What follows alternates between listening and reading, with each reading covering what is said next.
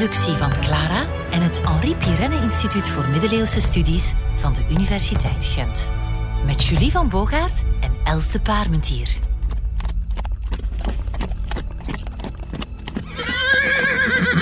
Een man wordt in een fikse draf naar de stad Rijssel gebracht. Hij zit niet op een paard, maar uh, hij bengelt erachter, vastgebonden aan zijn voeten. Met een zak over zijn hoofd wordt hij door de straten van Rijssel gesleurd. Hij moet aan de schandpaal, met zijn hoofd en zijn handen door van die gaten in een plank, je kent dat wel. En daar krijgt hij een zwart masker met hoorns opgezet, een duivelsmasker. Daarna mag iedereen hem aangapen terwijl hij door de stad wordt geleid, als een zielige circusbeer aan een ketting. En uiteindelijk wordt de man opgehangen. Daar hangt zijn lijk dan te bungelen, tussen twee honden, de ultieme vernedering. Wat voor een schobbejak moet je wel niet zijn om zo'n dood te verdienen? Wel, sommigen beweren dat de man die daar tussen die twee dode honden hangt, de graaf van Vlaanderen is. En nog erger, dat het zijn dochter is die hem heeft laten vermoorden. Gelukkig ging het er in Rijssel niet altijd zo gruwelijk aan toe. Rijssel was een van de plekken waar de graven en gravinnen van Vlaanderen graag verbleven. En zo'n 25 jaar voor die gruwelijke executie, in de beginjaren van de 13e eeuw, toen had Mathilde van Portugal in Rijssel haar intrek genomen. Ter afwisseling met haar chique paleis in Veurne misschien. Daar in Rijssel leek Mathilde in elk geval veel minder begaan met uiterlijkheden, maar meer met wat er echt toe doet. Met haar familie. En dus eigenlijk ook wel met de graaflijke macht. Mathilde van Portugal had zich daar in Rijssel ontfermd over twee kleine meisjes. Die meisjes zijn Johanna en Margaretha. En het zijn beide de dochters van de graaf van Vlaanderen, Boudewijn, de negende ondertussen al, uit zijn huwelijk met eh, Maria van Champagne. Nu, je vraagt je misschien af wat die meisjes in het begin van de 13e eeuw doen in de residentie, waar ze opgevoed worden door een tante en niet door hun ouders. Wel, dat heeft alles te maken met het feit dat hun vader Boudewijn beslist om op kruistocht te vertrekken, nog voor hij de geboorte van zijn tweede dochter Margaretha kan eh, bijwonen. Gravin Maria, dus de moeder van de beide meisjes, die wordt volgens de traditie aangesteld als regentes over Vlaanderen. Het regentschap over het graafschap Vlaanderen moet veel tijd en energie hebben gekost, want eh, er wordt beslist dat Maria in die periode eigenlijk niet kan instaan voor de opvoeding van haar meisjes. En net om die reden worden ze onder de hoede geplaatst van hun groottante Mathilde van Portugal, die hen opvoedt in haar residentie in Rijssel. Voor Mathilde natuurlijk een uitgelezen kans om die twee meisjes op te voeden zoals zij dat wou. En dan heb ik het niet over gentle parenting of zo, maar over de politieke voorkeur van Mathilde. Ze had een goede band met de Franse koning en het hoeft ons dan ook niet te verbazen dat Johanna en Margaretha uitgesproken pro-Frans worden opgevoed. Maar goed, Maria van Champagne is er kennelijk wel gerust in, want al snel reist ze haar man achterna. Maar zo'n reis is nooit zonder gevaar. Op weg naar het oosten komt Maria van Champagne te overlijden. Boudewijn die had ondertussen niet in Jeruzalem, maar in Constantinopel een nieuwe kruisvaarderstaat, een nieuw keizerrijk gesticht. En dat verklaart ook de naam waarmee beide meisjes later de geschiedenis zouden ingaan. Johanna en Margaretha van Constantinopel. Maar die twee meisjes zouden ook wel de geschiedenis ingaan als, ja, twee pechvogels toch wel. Want niet alleen hun moeder verliezen ze al op heel jonge leeftijd, ook hun vader. In 1206 bereikt in Vlaanderen het bericht dat de Gins in het oosten in handen zou zijn gevallen van de Bulgaarse koning en dat hij naar alle waarschijnlijkheid daar in gevangenschap zou zijn overleden. Naar alle waarschijnlijkheid. Dat zijn drie heel belangrijke woorden in dit verhaal. De dood van Boudewijn IX werd nooit bewezen.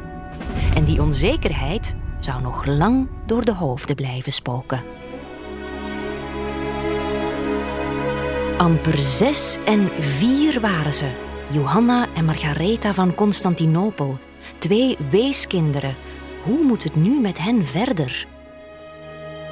Op het moment dat de oudste dochter Johanna eigenlijk bestuur over het graafschap moet overnemen, is ze nog niet meerderjarig. En dus is ze officieel nog niet klaar om haar vader op te volgen. Er moet dus een voogd worden aangesteld. Een regent over niet alleen Vlaanderen, maar ook Henegouwen. Want die twee graafschappen zijn nog altijd in een personele unie verenigd. En de keuze valt op de broer van Boudewijn, de oom van de twee meisjes dus, op Philips graaf van Namen. Maar Philips blijkt nogal een, eh, een zwak figuur. En het duurt natuurlijk niet lang alvorens hij zich door de Franse koning laat overtroeven. We weten ondertussen dat die Franse koning niemand minder is dan Philips August. Dat was een geducht vorst die niet alleen gekend was om zijn centralisatiepolitiek en zijn verwoede pogingen om uh, de Engelse bezittingen op het Franse vasteland, uh, om die opnieuw voor, uh, voor zich te winnen. Maar dus deel van zijn centralisatiepolitiek bestond er ook in om zijn greep op een van zijn machtigste leendomeinen, het graafschap Vlaanderen, bij elke gelegenheid te kunnen verstrakken. En dat betekende natuurlijk ook dat hij de erfopvolgsters van dat graafschap, de jonge meisjes, vooral Johanna als oudste erfopvolgster, om die zoveel mogelijk te proberen afschermen van elke anti-Franse invloed controle uitoefenen over de kleine erfprinses Johanna, om zo controle te krijgen over het graafschap Vlaanderen. Dat was het sluwe plan van de Franse koning. Als eerste stap moest hij dan de voogdijrechten te pakken zien te krijgen. Maar moeilijk was dat niet. Want Philips van Namen, die zwakke figuur, die laat zich gewillig omkopen. Die regent Philips van Namen die had zich uiteindelijk laten overtuigen door de belofte dat hij in ruil voor het overhevelen van die voogdijrechten mocht trouwen met de dochter van de Franse koning. Nu, dat lijkt gewichtiger dan het is hoor, want in werkelijkheid ging het om een dochter uit het derde huwelijk van een koning die op geen enkele manier aanspraak nog kon maken op, uh, op de troon. En het opportunisme van de regent dat werd in de graafschappen maar heel koeltjes onthaald hoor, want enkele chronieken vermelden dat hij zelf tot het eind van zijn dagen vroeging had over zijn verraad.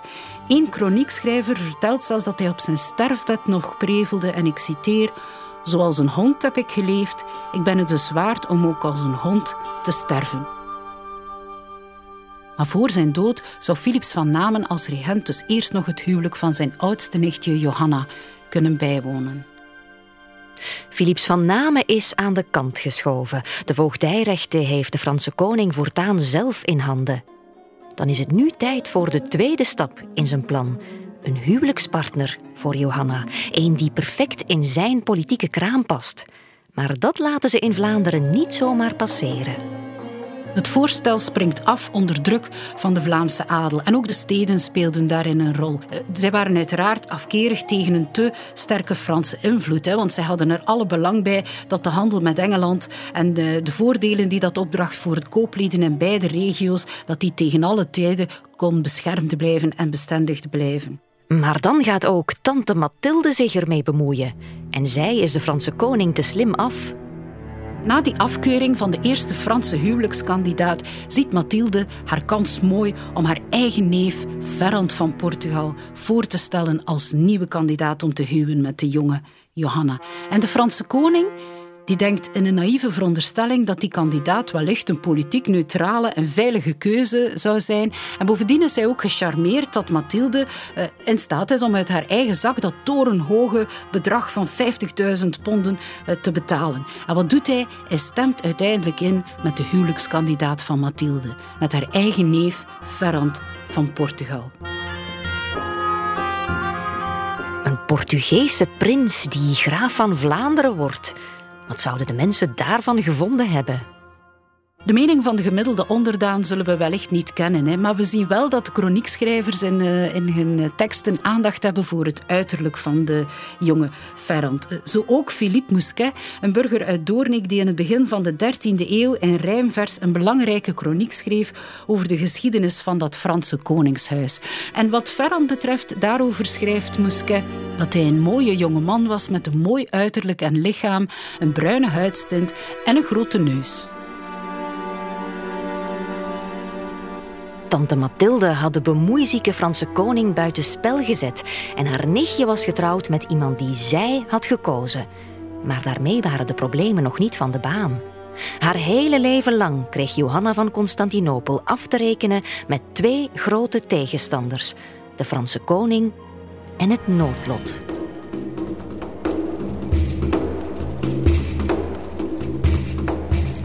Een nieuwe vorst in Vlaanderen en Henegouwen Dat betekent een hernieuwing van het feodaal contract met de onderdanen.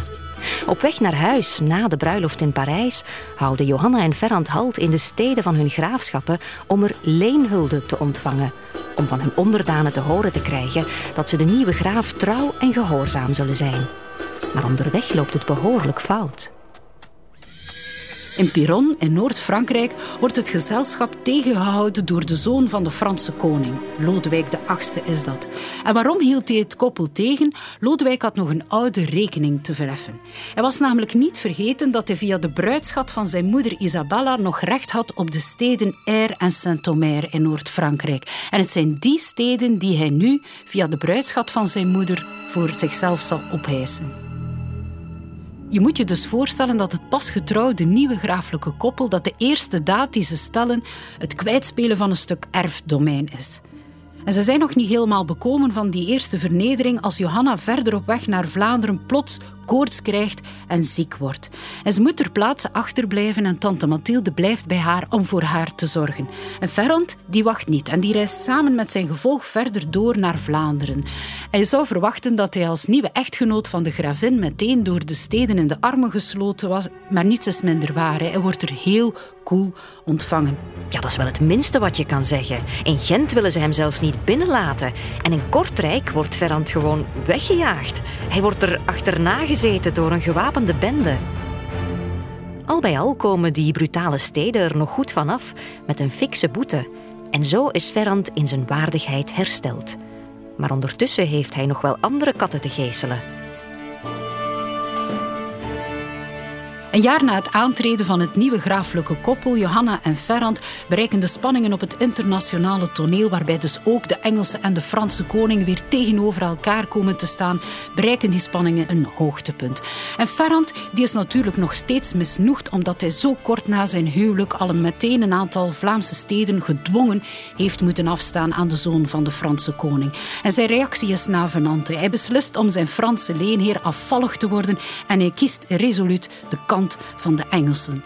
Een beslissing die hem en Vlaanderen duur zal te staan komen. De Franse koning zint op wraak.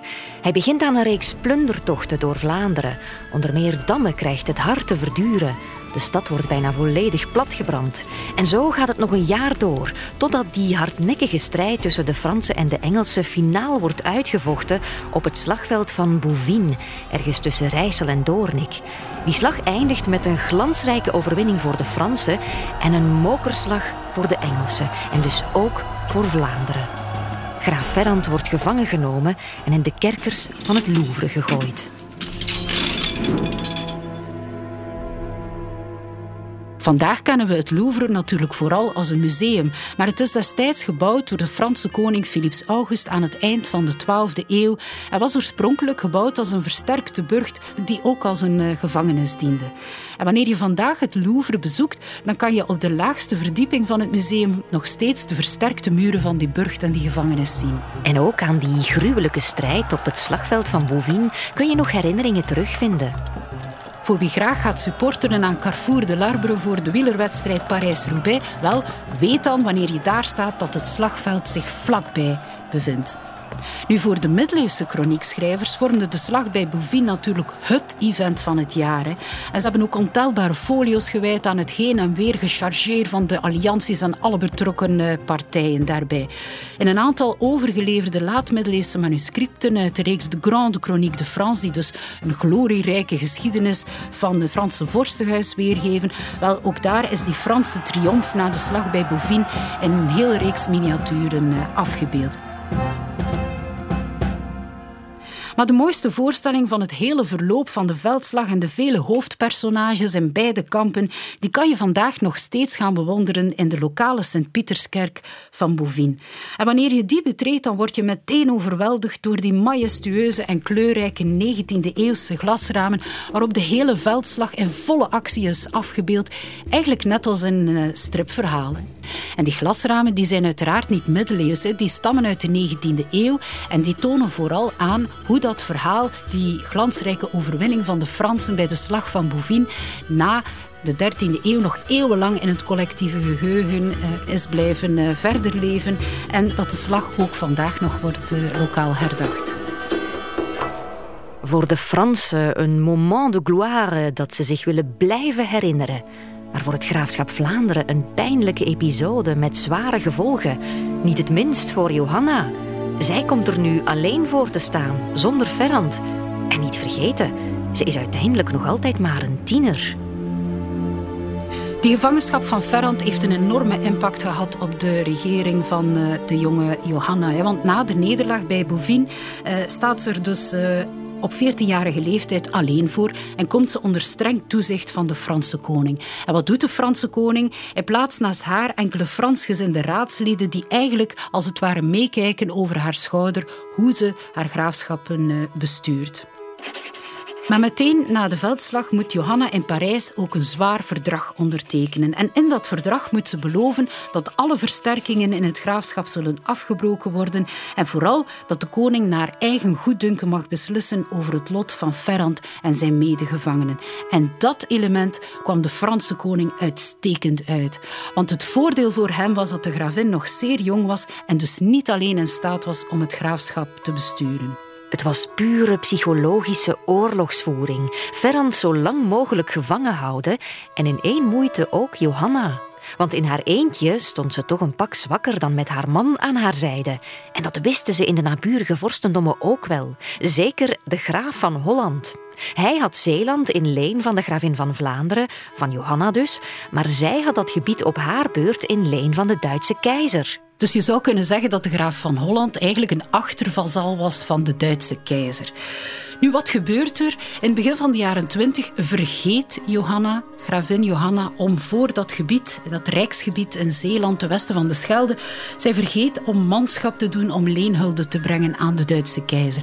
En die graaf van Holland is er natuurlijk als een kippen bij om dat gebied meteen rechtstreeks voor zich op te eisen. Dus hij eist dat hij nu alle recht heeft om als rechtstreekse vazal van de Duitse keizer dat gebied in Zeeland eh, te mogen houden. Johanna is natuurlijk gepakt in snelheid en en zij begint onmiddellijk bodes te sturen die gaan argumenteren bij de Duitse keizer dat zij er uiteindelijk alleen voor stond, dat haar echtgenoot nog steeds gevangen zat en dat het bovendien voor haar als jonge vrouw een moeilijke reis was, die bovendien ook gevaarlijk was om die lange reis naar eh, de Duitse keizer te ondernemen.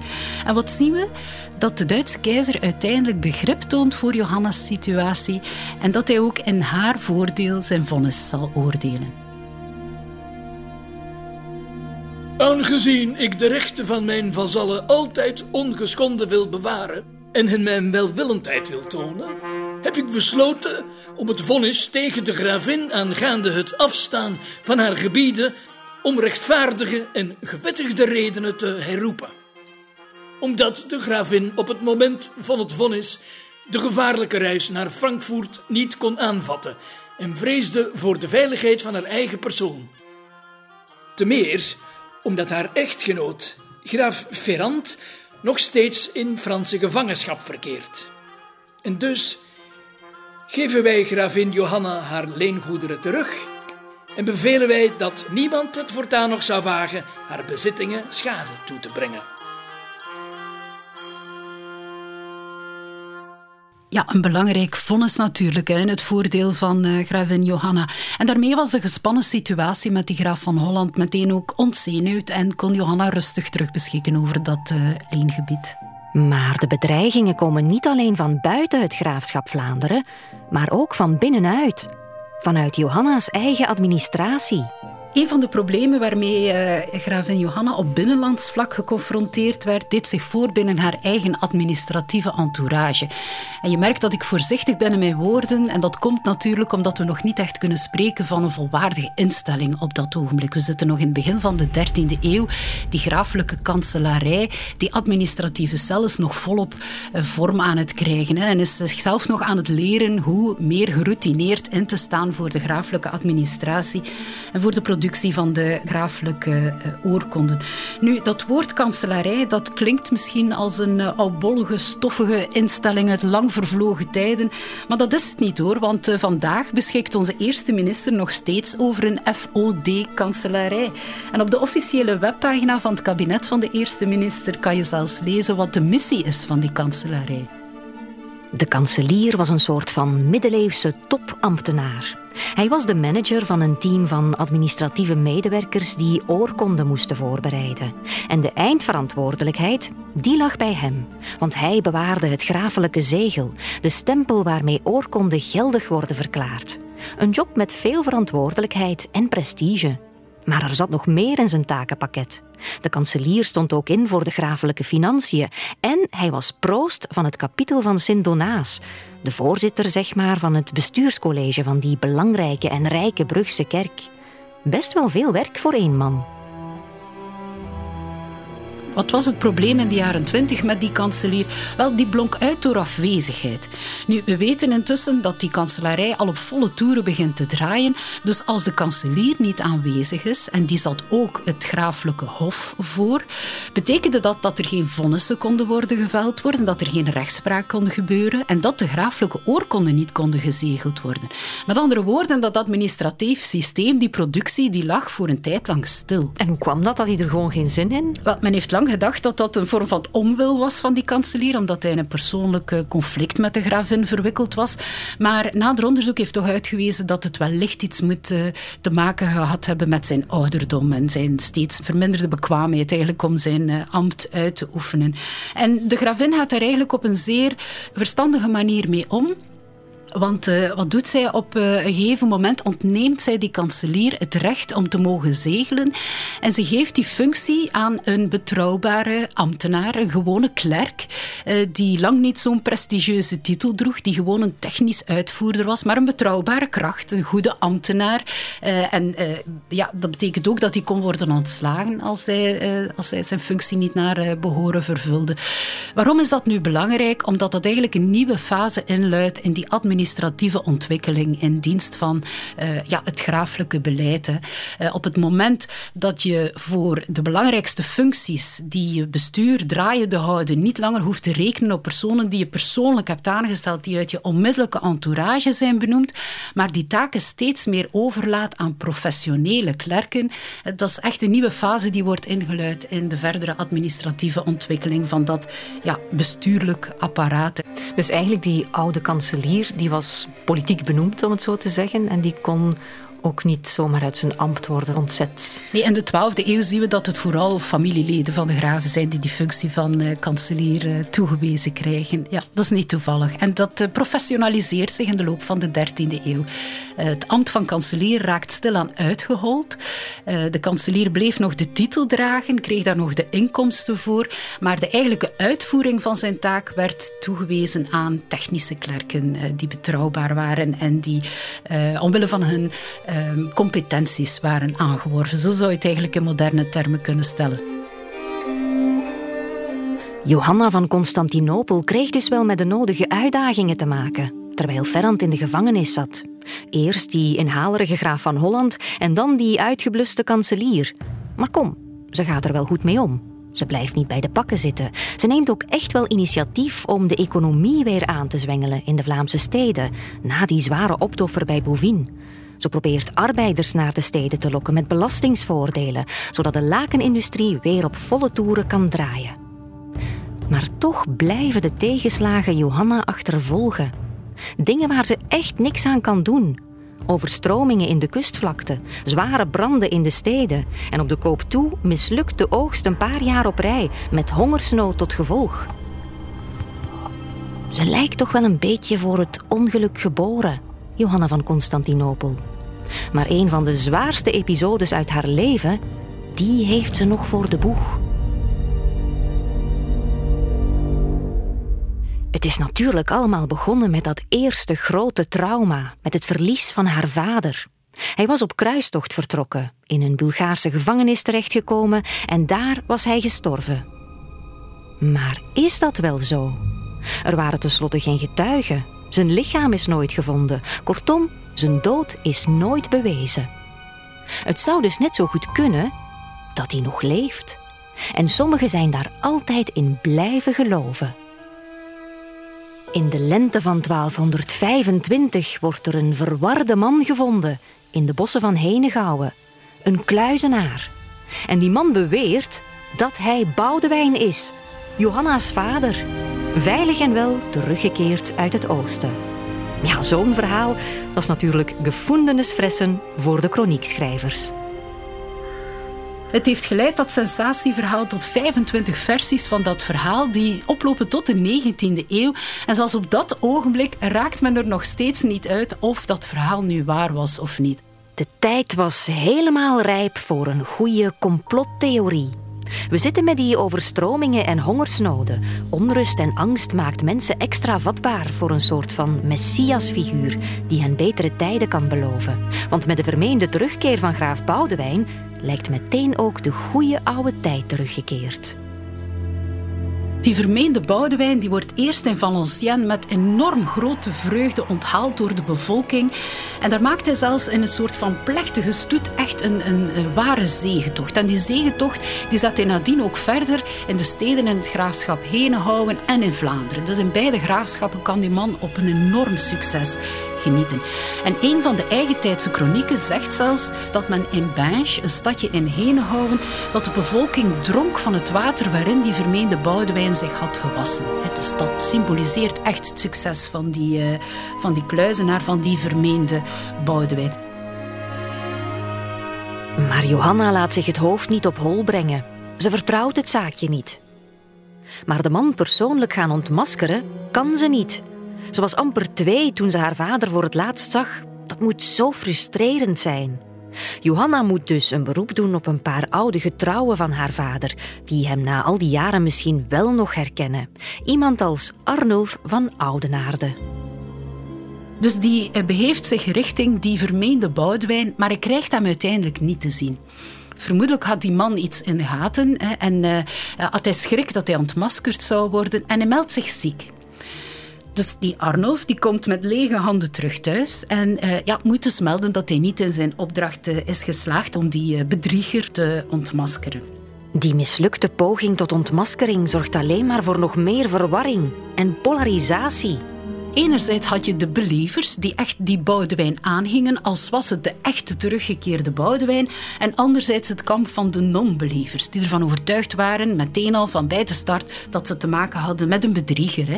En het gaat zelfs zo ver dat beide kampen, beide partijen met elkaar slaags geraken. En dat Johanna uiteindelijk verplicht is om zich te wenden tot de Franse koning, om hem militaire bijstand te vragen, om de vrede in het graafschap, in beide graafschappen eigenlijk, eh, te laten eh, Waarschijnlijk wel met de nodige tegenzin, want de Franse koning die hield tenslotte nog altijd haar man gevangen.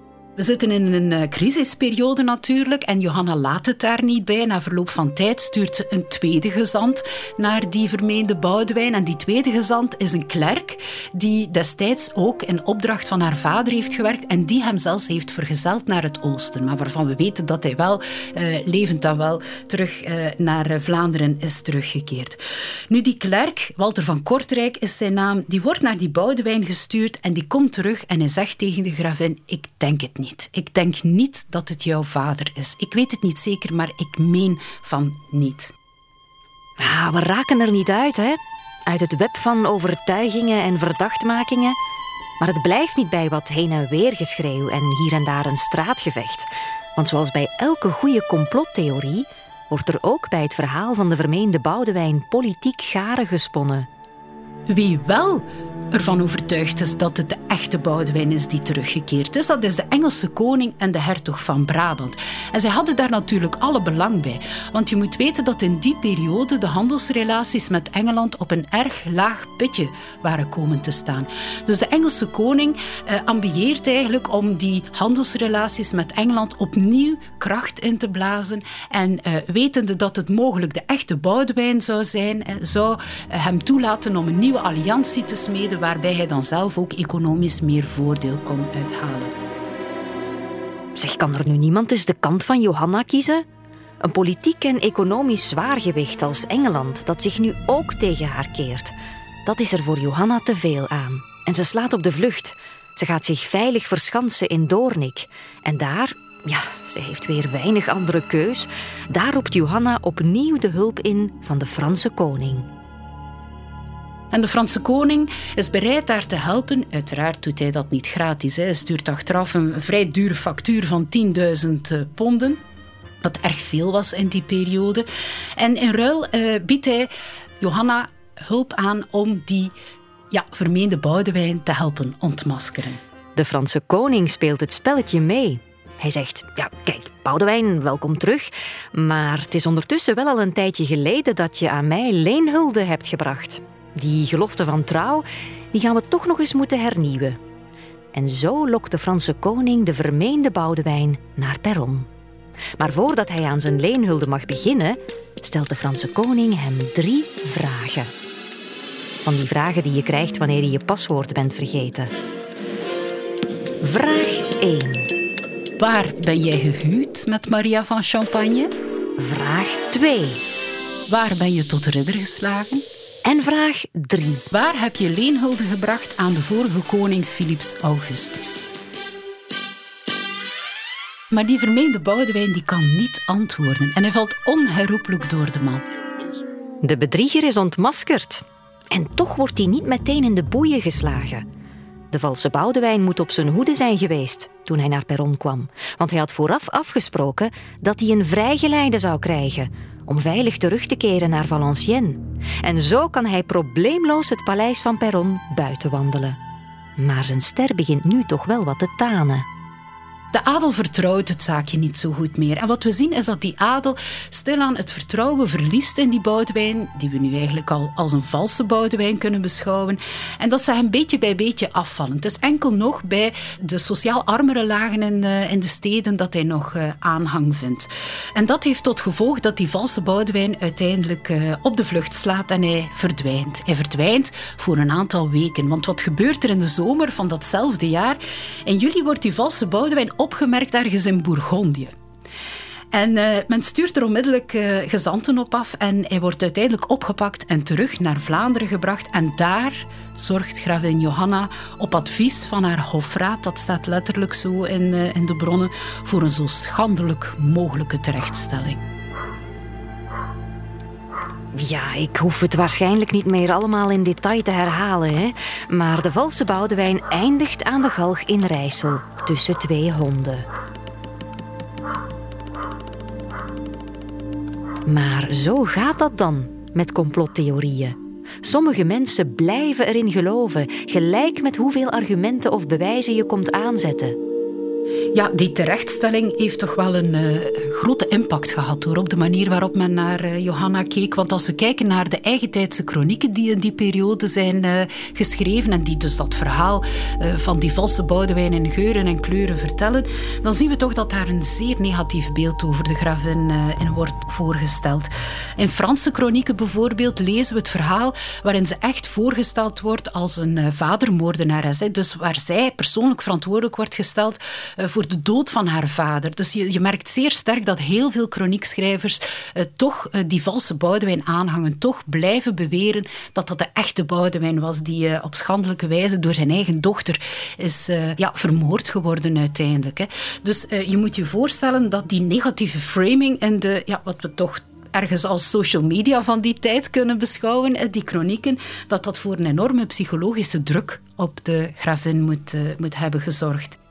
Ja, ik had gehoopt dat er met de ontmaskering van de valse Boudewijn toch wel een last van Johanna's schouders zou vallen.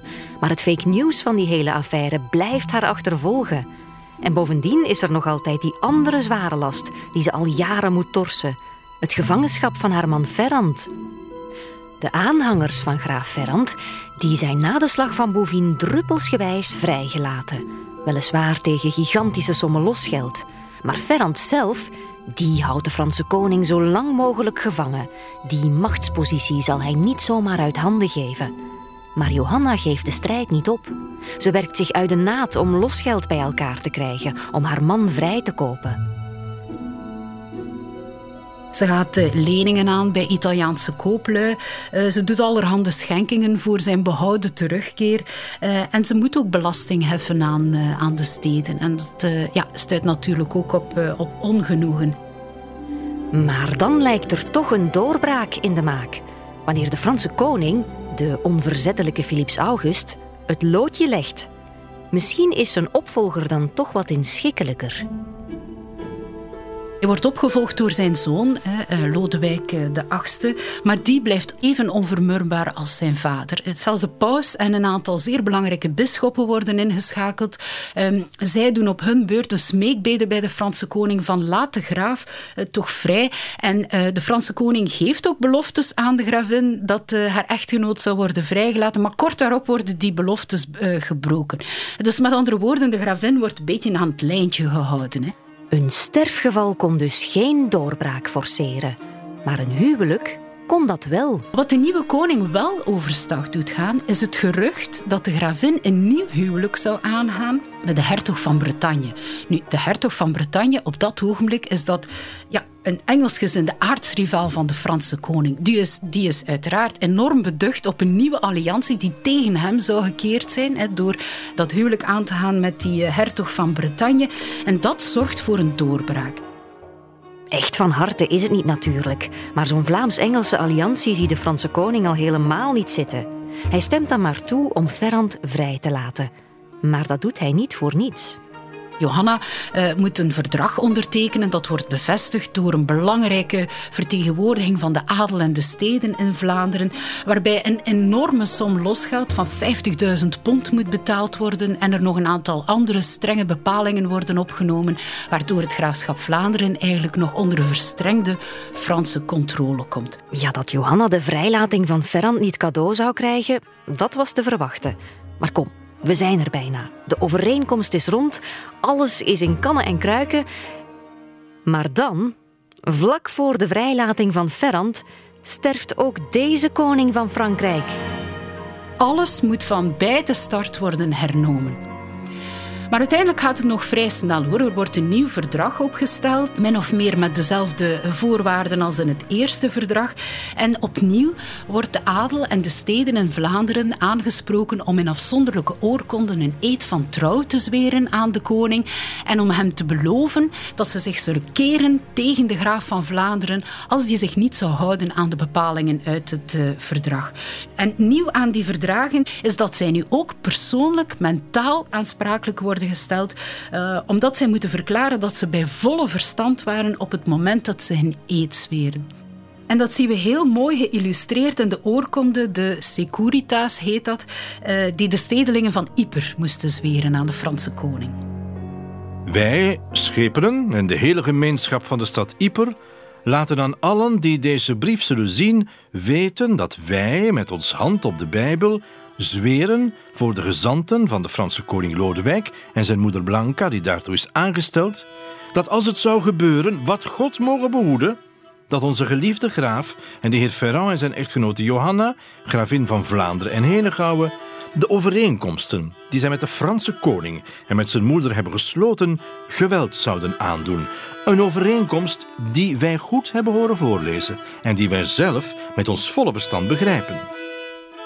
Dan zullen we de graaf en gravin afvallig zijn en hen niet langer met raad en daad bijstaan.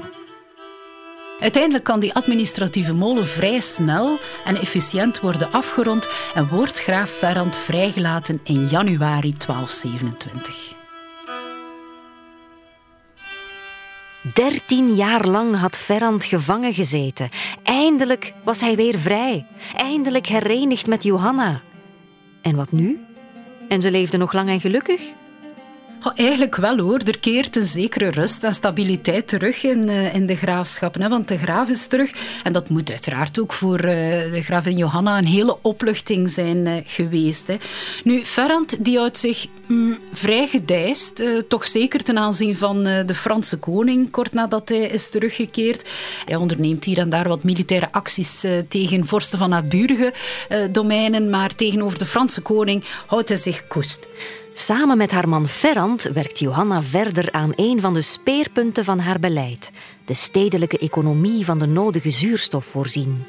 We zien dan ook dat zij uh, samen, dus als graaflijk koppel, opnieuw moeite doen om die stedelijke autonomie en die economie terug te gaan uh, bevorderen. Hè. Samen uh, vaardigen ze een aantal keures uit waarbij de steden nog meer dan daarvoor eigenlijk autonomie krijgen in het organiseren van een eigen bestuur en een eigen rechtspraak.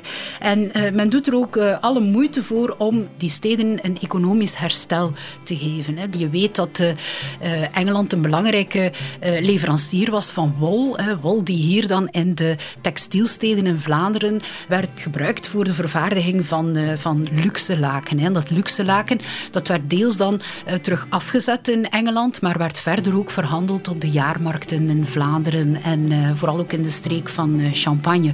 Dus die internationale handel die komt stilaan terug tot bloei.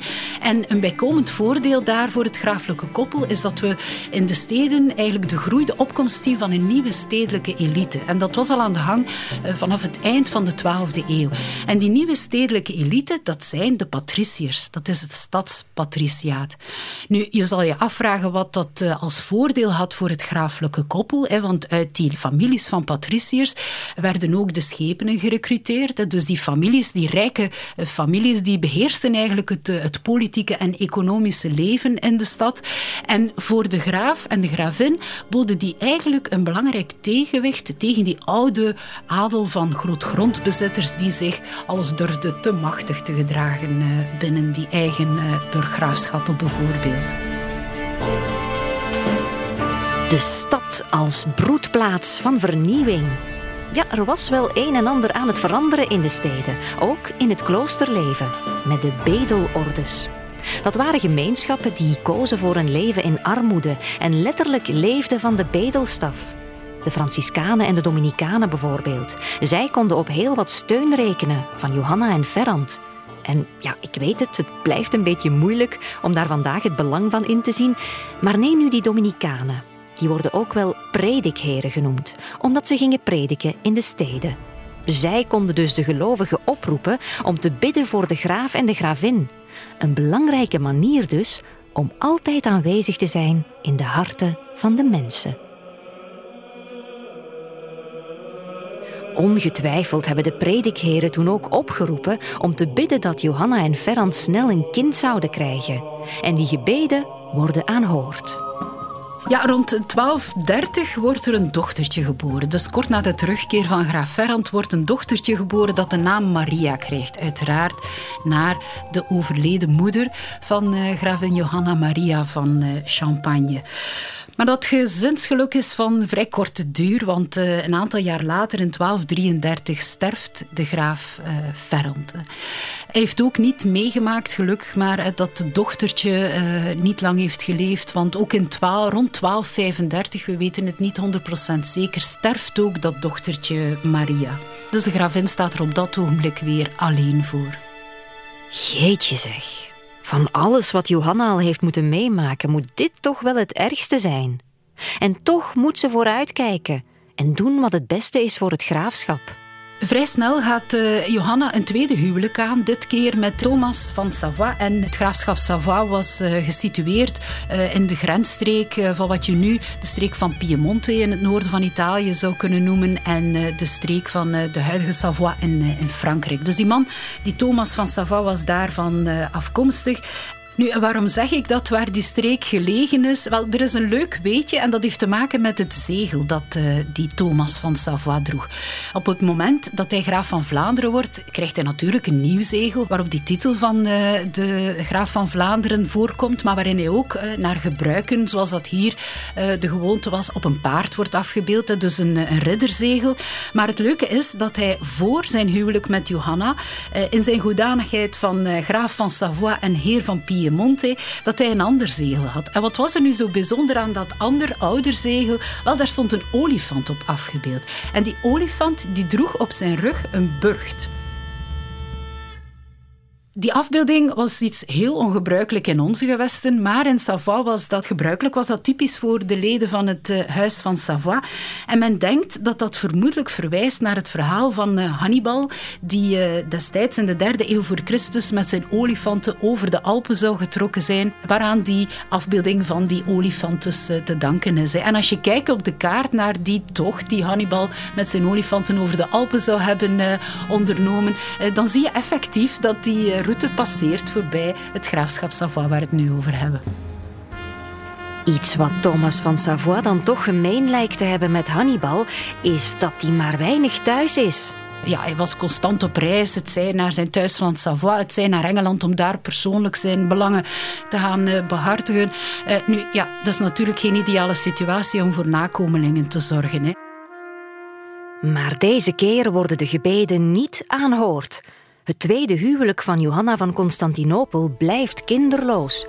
Dat betekent dat er nu voor de opvolging wordt gekeken naar Johanna's jongere zus. Ja, we zouden haar bijna vergeten, maar Margaretha van Constantinopel is er natuurlijk ook nog. Of ze blij is met die nieuwe uitdaging en of zij wat meer geluk heeft in haar leven, dat hoor je in aflevering 6 van de Vorstinnen van Vlaanderen.